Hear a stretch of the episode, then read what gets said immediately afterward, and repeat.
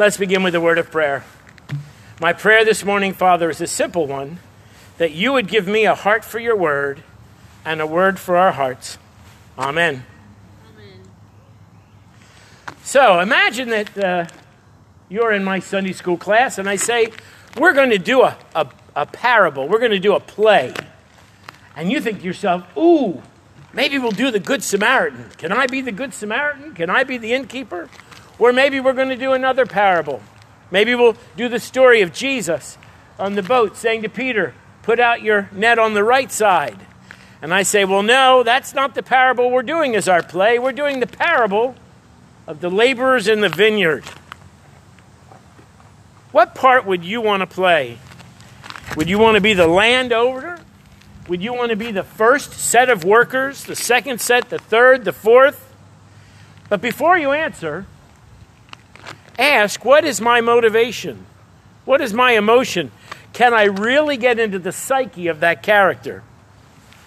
Well, maybe you think of the landowner owner as a confused, doddering old man, generous to a fault. Oh, just give them all what, what they deserve. Or maybe the landowner is confident and authoritative, self assured and benevolent. This is my money, and I'm going to dispense of it as I like. Maybe you want to be the first group, the group that worked all day, and you're ready. You could be angry and frustrated and feel cheated and shout like Vicky did in the children's sermon. That's not fair. Or maybe you're in that second and third group, the ones that were hired at 9 and 12 and 3, and you're like, I'm just happy for the work. I don't care what happened. Give me my money and let me go home. Or imagine if you're in that last group. You would be surprised. Like I only worked it out. They were equally as surprised as the people in the first group. They were in awe. And I got to tell you, they were probably a little bit fearful of group one. now, a denarius doesn't mean a whole lot to us, but it means one day's work, what you would get for one day's work the average salary in America, I, I follow this stuff because if I can't have money, I like to read about it, is $54,000 a year. I think I might have mentioned that last week. So that's about $1,000 a week. That's about $200 a day. So the first group got $200 for working 12 hours, and the last group got $200 for working one hour. Is anybody else's ire going up? Right? It's not a little coin that we're talking about, it's a day's wage. Now, if you want to be cruel, you could say, well, you know, they're fighting for a minimum wage of $15. That would be 120 plus 60, that would be $180. That's still a lot of money for one hour's work. And we who work get upset by this. And we resonate with the laborers in the field who are there all day. Well, let me put this into historical perspective for you. Harvest time was a big deal. You, you might remember this from the book of Ruth. They, they devote almost a whole chapter to the harvest, and Boaz uh, gets a little happy on the wine and just sleeps next to the grain that has been harvested for him. And that's where Ruth comes and they have the dialogue about buying the field. It was a big deal.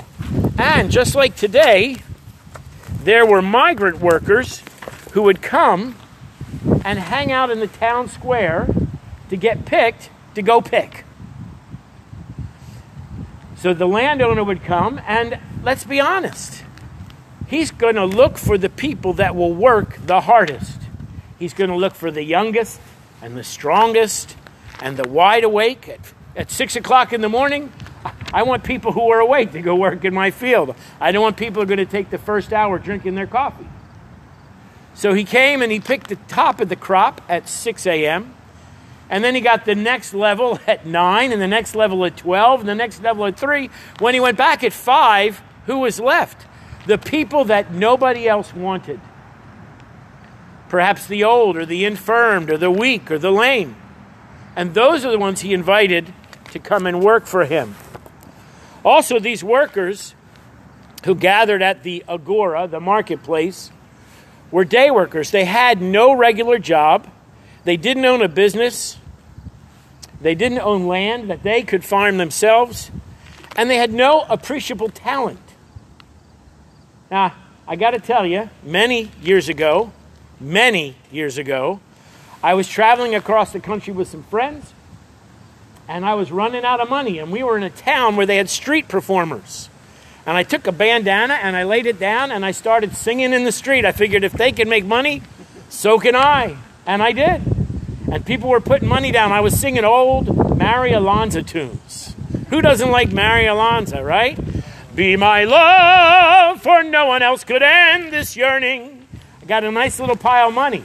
What I didn't know is you had to have a, a permit to sing. Police came over. And they said, Do you have a permit? I said, No. They said, You sing beautifully, but other people have complained and they took my money away. But they didn't arrest me. That's a good thing, right? So they had no appreciable talent. They didn't sing, they didn't build things. They were desperate, destitute, and dependent. Hear that dependent on being hired for the day.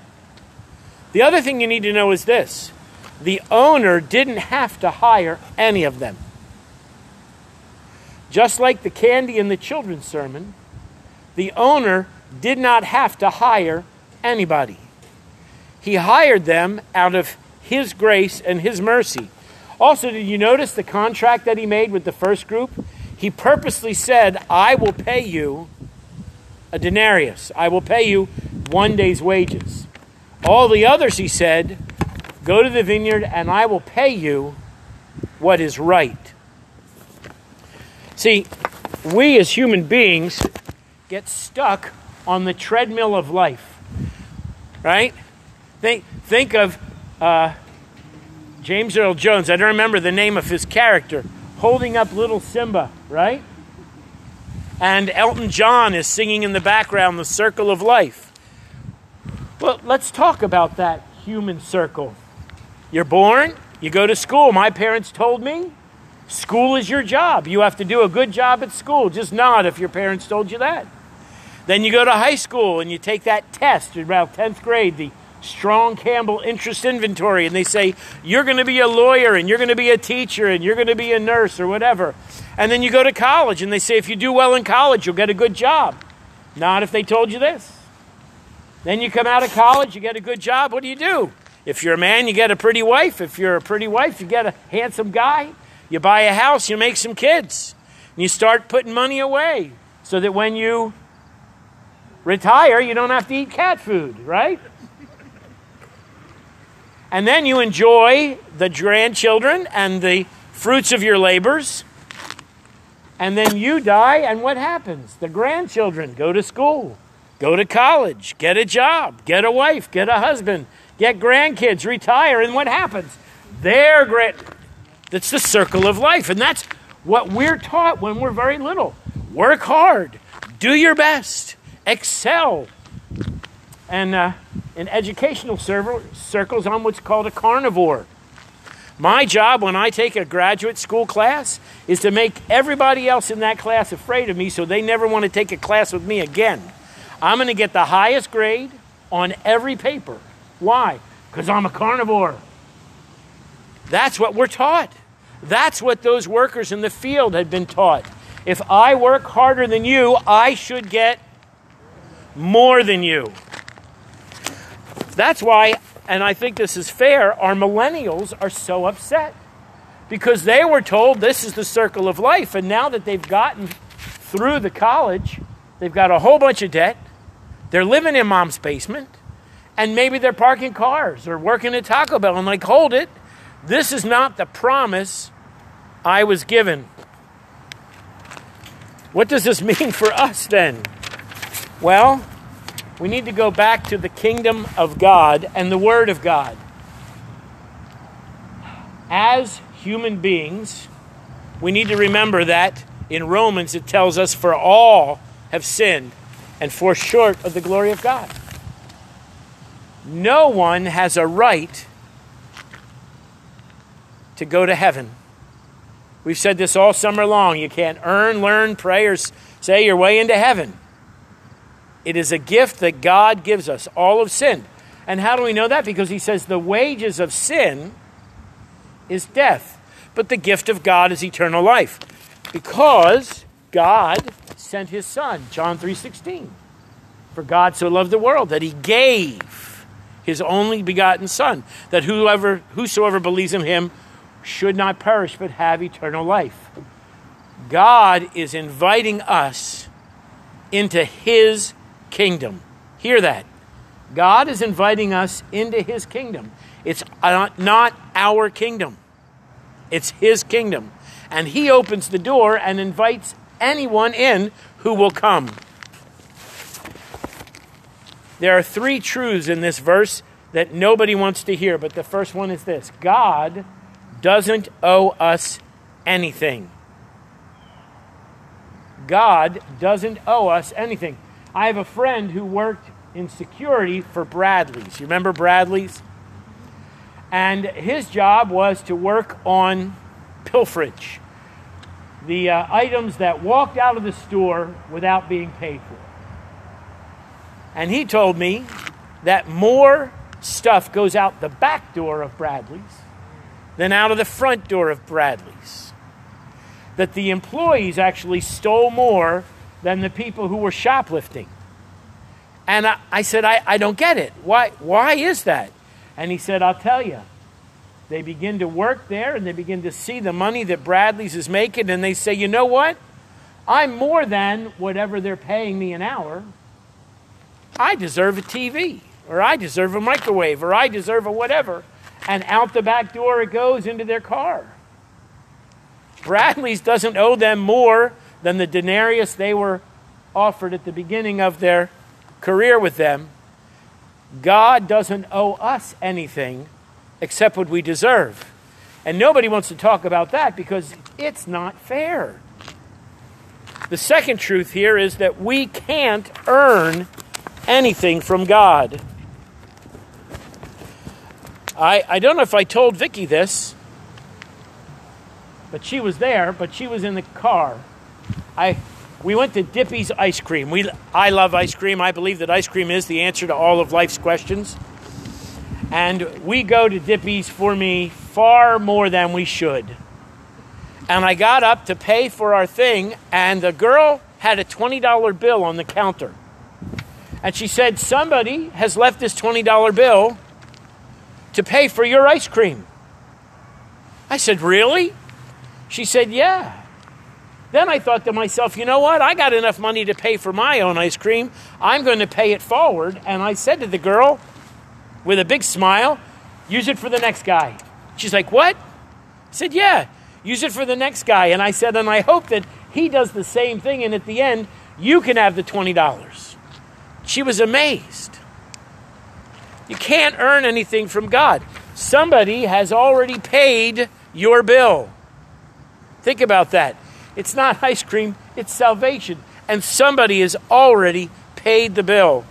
It's surprising, it's undeserved, it's unearned. It's a gift.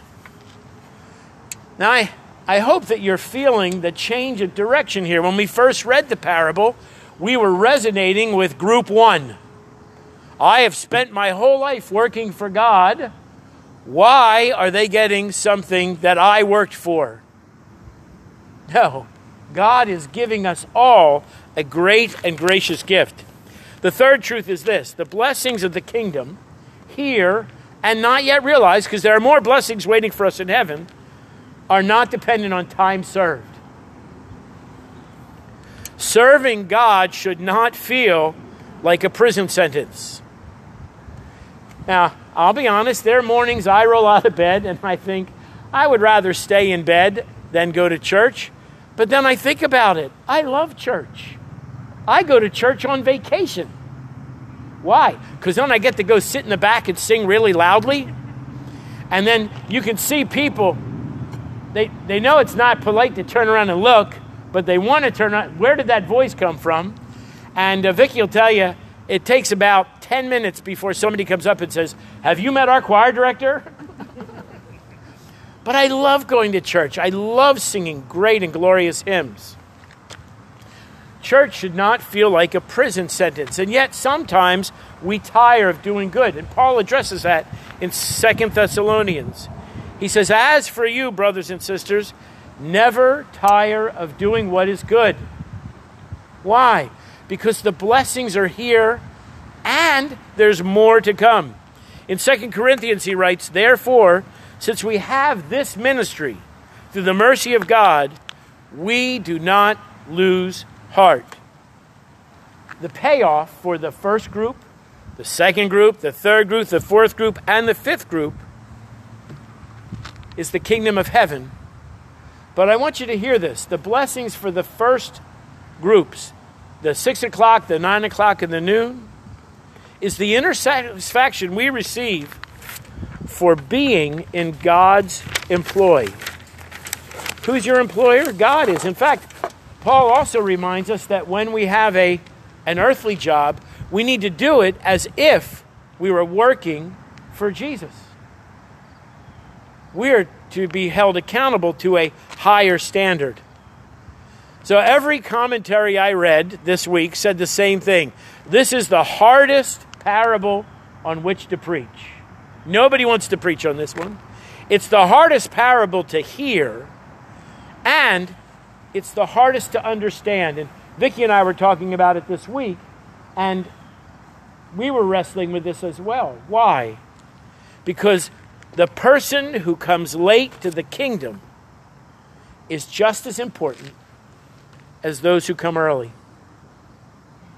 The person who comes late is just as important as the those who come early. I have two examples for you. One, I'm sure you all know. We talk about this person every Good Friday. Jesus is on the cross, there's a thief on either side. One thief decides to rail at Jesus with all the Jewish leaders and call him names. And he says, Why don't you save us? And the other thief humbly says, in essence, Take me with you. And what does Jesus say? This day you will be with me in paradise. He wasn't even there for the last hour, he was there perhaps for his last breath. The person who comes late to the kingdom is just as important to God as those who come early. I want to finish with this story. Have you heard the name Ty Cobb? Ty Cobb is generally regarded as one of the greatest baseball players of all time.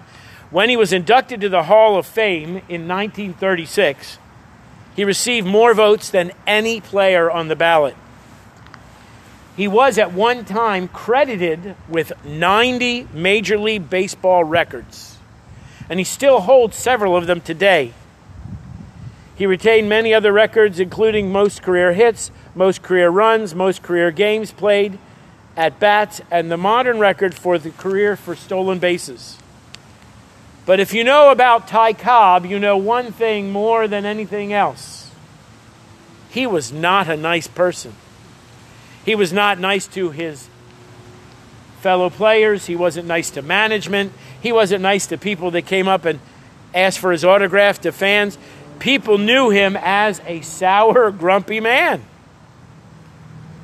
In 1961, Ty Cobb lay dying, and a pastor came to his bedside during this difficult time and urged him to repent of his sins and make a decision for Christ. Ty Cobb looked up and said, You're not telling me that a whole life of sin can be done away with by deathbed repentance, are you? And the pastor assured Ty Cobb that it could. And Ty Cobb, on his deathbed, invited Jesus into his life, and shortly thereafter he died. And we could assume that he comfortably passed through the pearly gates as if he'd been a Sunday school teacher his whole life. If there's one message here, it's this people who come late to the kingdom are just as important as those who come early. We need to pray to understand the nature of God's grace and mercy. It is so far above what we could ask or imagine. And yet, God holds the door for every one of his sheep. Let me close with this. It is never too late to give your heart to Jesus. And if you've not made that decision, today would be a super fantastic time. That's a word I use when I'm teaching school. When we finish, I always tell my kids, have a super fantastic day. What a super fantastic day to give your heart to Jesus. It's never too late to pick up work you've set aside. Maybe you started working early and then you got tired. You got tired of doing good. You got tired of not seeing fruits for your labors. It's never too late to pick up the work that you've set aside for a time. And if you need to talk to somebody and pray with someone about that, our leaders, our deacons, our pastors would love to.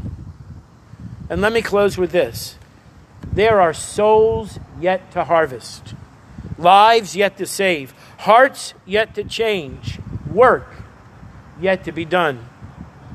Remember, we started with the idea of a play? What part will you play? Amen.